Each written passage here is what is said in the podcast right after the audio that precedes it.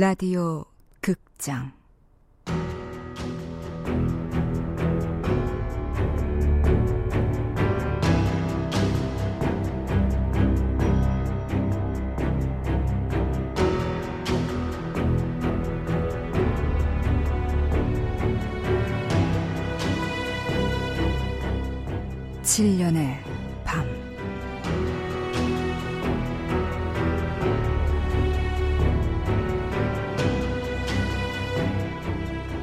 원작 정유정, 극본 최재도, 연출 김창회, 열아홉 번째.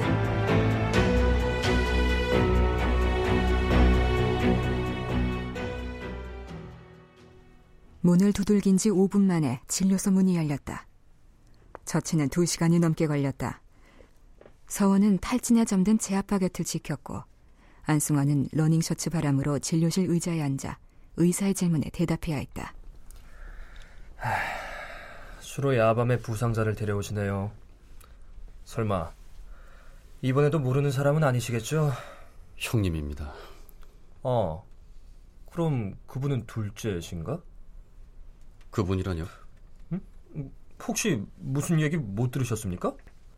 무슨 말씀이신지. 음, 정맥을 자른 날 최연수 씨 남동생이 전화를 했어요. 자살 시도냐고 물어서 습관적 자해일 수도 있으니까 정신과 상담을 해보는 게 어떠냐고 권했는데. 팀장의 남동생? 서울에 산다고 들었는데 그 새벽에 형이 다친 걸 어떻게 알고? 그 동생이라는 분 이름이 뭐라던가요? 왜요? 무슨 문제 있습니까? 남동생은 저 말고는 없는데요. 그럼 그 사람은 누구란 말이에요? 환자분의 주민번호까지 정확하게 아시는 것 같던데. 혹시 전화번호 적어 놓으셨습니까? 어, 적어 놓진 않았고 나흘 전이니까 응답기 테이프에 아직 남아 있을 겁니다. 아, 찾아봐 주실 수 있겠습니까? 아, 예. 어, 시간상으로는 어, 이거 같네요. 점심 무렵에 걸려왔으니까. 아, 예. 그 사이 시간은 오전 6시 50분이 되어 있었다. 서원을 집으로 보내고 야간 근무를 마친 강은주를 불러낼 시간이었다. 아빠는 진통제를 맞았으니까 아픈 건 곧 가실 거야. 상처가 깊어서 오래 치료를 받아야 하지만. 입원하는 거예요? 음. 정형외과가 있는 큰 병원으로 가서 정식으로 치료를 받아야 할 것 같아. 음. 아저씨가 말한 걸로 엄마한테 가서 그대로 전해야 해. 엄마가 놀라지 않도록 차분하게. 해볼게요. 그래. 아침에 숲으로 산책을 나갔다가 덫에 걸렸다고 하는 거야. 지금은 치료 끝내고 링거를 맞으면서 주무신다고. 오케이? 서원은 고개를 끄덕였다. 안승환은 서원의 진료소 문까지 데려다 준 후 공중전화 부스로 들어갔다. 메모에 둔 전화번호를 눌렀다. 감사합니다. 오영재 씨 겁니다. 여보세요? 오영재 씨 겁니다. 말씀하세요.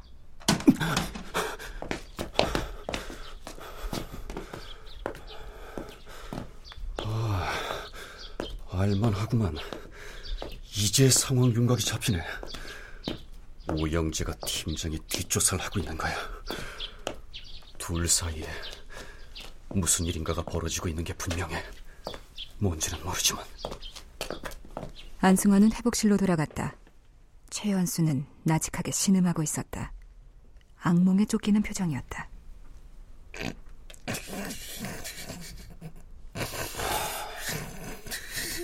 팀장님.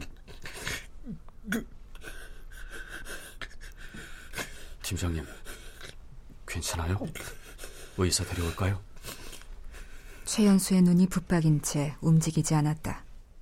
많은 것을 말하고 있는 눈이었다.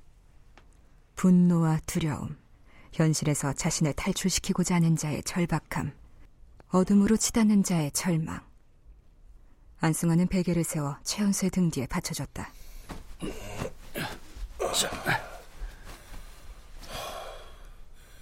물한 잔만 주겠나?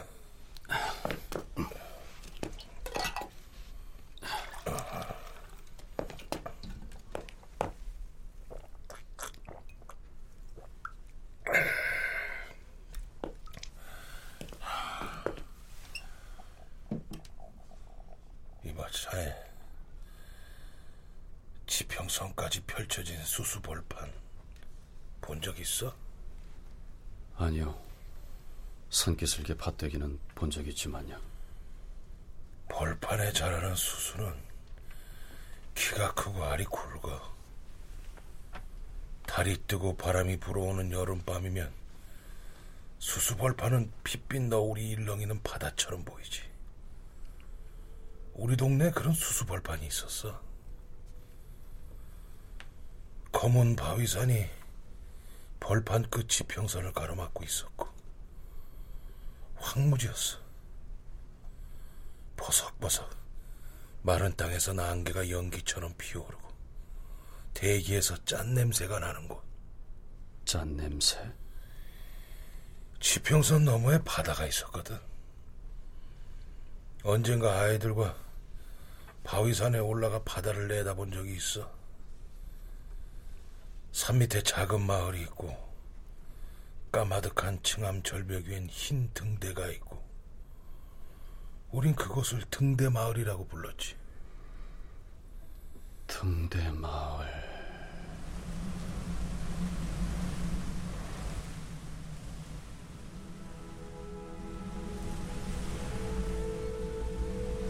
달이 뜨지 않은 어두운 밤이면 난 혼자 수수 벌판 끝까지 걸어가 보곤 했어. 지평선 너머에서 번뜩이는 등대 불빛을 보려고. 열두 살 때야. 학교에서 특별활동으로 야구를 하던 시절. 미치도록 진짜 야구 선수가 되고 싶었던 시절. 동네 어른들은 귀에 못이 박히게 얘기를 했어. 달이 뜨지 않는 밤에는 수수벌판으로 들어가지 말라고. 수수의 키가 2미터도 넘게 자라서 앞이 잘 보이지 않았거든. 이랑이 어찌나 많고 복잡한지 우리 같은 어린애들은 길을 잃기 십상이고 저긴가 해서 가보면 거기고 거긴가 해서 보면 여기고 게다가 수수밭 가운데 오래된 우물이 있었어. 바깥쪽 높이는 1미터나 될까 말까 한데 안은 아주 깊었지. 허리를 걸치고 엎드려 들여다봐도 안이 캄캄할 정도로. 언제부터 있었는지는 아무도 몰라. 그저 수수밭 주인이 파놓은 거려니 하더라고. 아이들은 우물에 신발을 빠뜨려서는 안 된다고 했어. 신발을 빠뜨린 아이는 반드시 우물이 불러들인다고.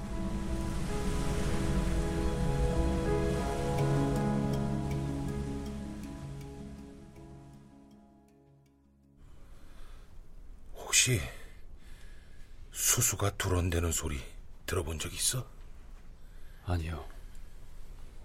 한여름이면 사방이 아주 조용해지는 때가 있어. 뇌약볕이 내리쬐는데 공기는 유리병 안에 들어온 것처럼 답답하고 매미도 아이들 소리도 뚝 그치는 순간 그 고요의 순간에 바람 한 점 없는 수수밭에서 기이한 소리가 나는 거야. 쏴 하는 게 파도 소리 같기도 하고 태풍의 나무들이 흔들리는 소리 같기도 하고 고양이 수십 마리가 한꺼번에 우는 소리 같기도 하고 그게 신발을 빠뜨린 사람들을 불러들이는 소리라고 하더라고.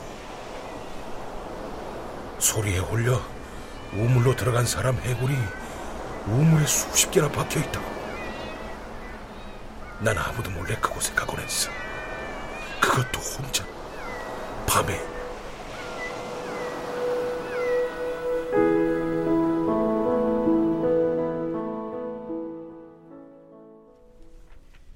어머니는 읍내 재봉 공장에 다니셨어. 아버지 대신 돈을 벌어야 했으니까. 아버지는 월남전에 나갔다가 팔 하나를 잃고 돌아온 상위 군인이었어. 그거 말고도 별명이 많았지. 망나니, 주정뱅이, 노름꾼, 백수건달, 외파리, 개참놈. 예! 집안이 늘 살얼음판이었지. 나는 늘 궁금했어. 어머니는 왜 저런 남자와 결혼했을까? 예. 월남에서 돌아온 새까만 최상사 이제야 돌아왔네. 굳게 닫힌 그 입술. 내 소원은 누군가가 그 입을 굳게 닫아주는 거였어. 아주 굳게 나아가서 영원토록. 동생들도 지겨웠지. 막 야구에 미치기 시작한 12살짜리 사내아이가 감당하기에 새아이의 무게는 너무 무거웠어. 뭐든 내 책임이었으니까. 여동생이 라디오 고장낸 것도, 겨우 걸음마를 시작한 막내가 마룻바닥에서 뭔가 집어먹고 배탈이 난 것도, 하다못해 어머니 퇴근이 늦는 것까지, 모두를 대표해서 내가 매를 맞았어. 네가 우리 집 기둥이야. 동생들한텐 네가 엄마 대신이고 엄마는 우리 현수만 믿고 살아. 난 말이지 대리 엄마 노릇도 집안 기둥이 되는 것도 싫었어. 싫은데 싫다고 하질 못한 건 어머니가 돈을 벌어야 했기 때문이지. 안 그러면 우린 거지가 될 테니까.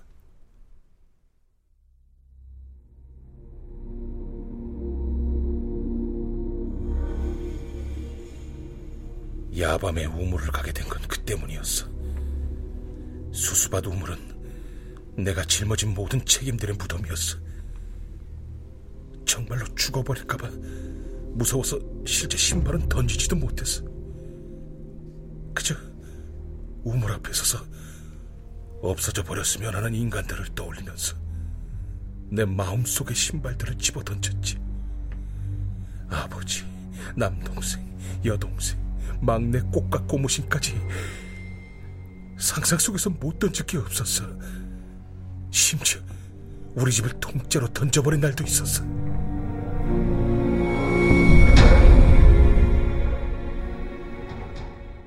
카센터 찾았습니다. 그래요? 어디던가요? 일산입니다. 일산?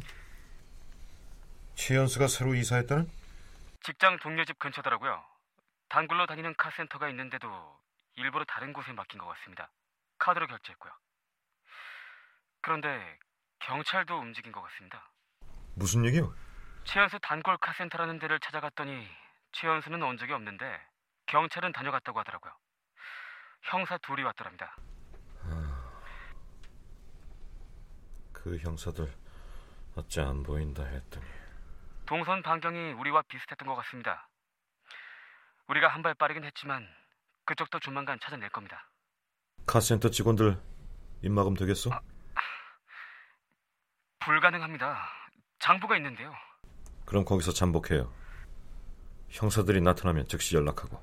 제가 무슨 수로 형사들을 알아봅니까? 차량 번호 알려줄게요.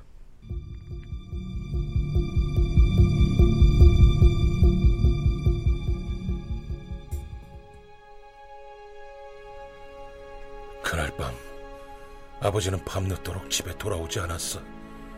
아마 자정이 넘었을 거야. 난 어머니 몰래 수수밭에 갔어. 신지도 않고 신고 나갈 데도 없는 신발. 그런데도 늘 반짝반짝 닦아둬야 하는 아버지 구두와 랜턴을 들고 컴컴한 수수밭을 걸어갔어. 바다 냄새는 더 심하게 나고 수수들은 더 시끄럽게 두런두런거리고 어디선가 아버지 노랫소리가 들려오는 것만 같고 무서웠지. 미치도록 무서웠는데 그걸 이길 만큼 증오심이 컸던 모양이야. 우물 앞에서 아버지 목소리를 들은 것 같아. 현수야, 현수야. 우물을 향해 구두 한 짝을 던졌어. 입 닥치려고. 다시는 집에 오지 말라고 소리쳤어. 현수야, 현수야. 우물이 말하는 거라고 생각했어. 애들이 그랬으니까. 살아있는 우물이라고. 말로 홀리는 우물이라고.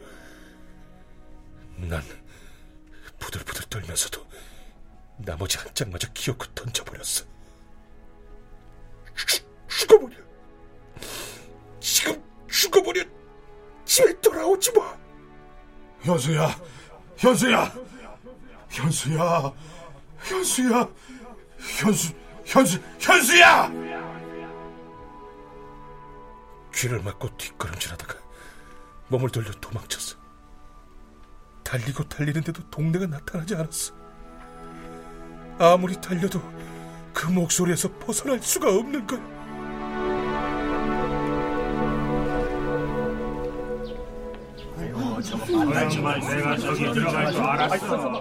다음 날 아침에야 우물이 말을 한 게 아니란 걸 알았어. 수수밭에 들어갔던 일꾼이 우물 부근에서 아버지 신발과 옷을 발견한 거야. 동네 사람들이 죄다 수수밭으로 몰려갔어. 이장이 랜턴을 안으로 비춰봤고 물속에 사람 얼굴이 떠 있는 것 같다 그랬어. 와서 보라고 하는데 나랑 엄마는 무서워서 가까이 가지도 못했어. 우물에 들어간 사람은 등대 마을에서 왔다는 잠수부였어. 구두를 던질 때 팀장님을 부른 건 우물이 아니라 진짜 아버지였던 거군요. 우리가 그 마을을 떠난 것도 그 때문이었지. 잠만 들면 꿈을 꾸고 꿈을 꾸면 얼굴 윤곽이 없는 남자가 나타나서 나를 밖으로 끌고 나갔거든. 밤마다 수수발판과 우물가를 유령처럼 떠들게 된 거야. 신발이란 신발은 모조리 가져다 던져버려가지고 식구들은 신을 신발이 없었지. 지금이야 깨달은 거지만 지난 몇 년 동안이 내 삶에서 가장 평화로운 시절이었어. 꿈도 욕망도 삶의 의미도 다 잃어버렸지만 서원이가 있었거든. 그 아이는 내 삶의 마지막 남은 공이야.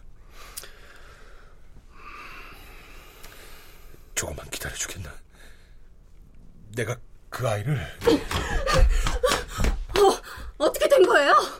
아, 예, 저 그게 어, 어, 저, 아, 승환 씨 출근 시간 늦지 않았어?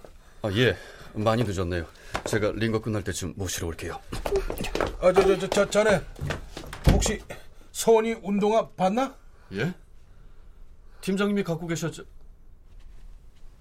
어? 진료소에 올 땐 빈손이었는데 가만 차키 찾아가지고 다시 갔을 때 이미 없었던 것 같아 아, 그래? 저기 혹시 차에 있으면 꼭 챙겨두게. 아 그러죠 차에도 없었다. 차에서 샘문에 이르는 길목에도 없었다. 샘문 근처에도 없었다. 안승환은 상황을 차근차근 돌아봤다. 차 키를 가지러 집에 갈 때만 해도 최현수는 운동화를 쥔 채 잠이 들어 있었다. 안승환이 최현수 옆을 비운 사이에 없어진 것이다. 왜 하필 서원이 신발을 가져갔지? 신발의 의미를 알고라도 있는 건가? 샘문 밖에다 덫을 놓은 사람은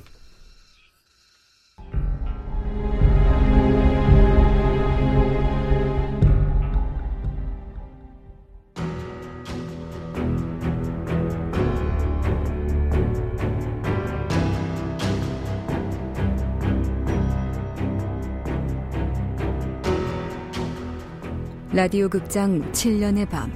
정유정 원작 최재도 극본 김창의 연출로 19번째 시간이었습니다.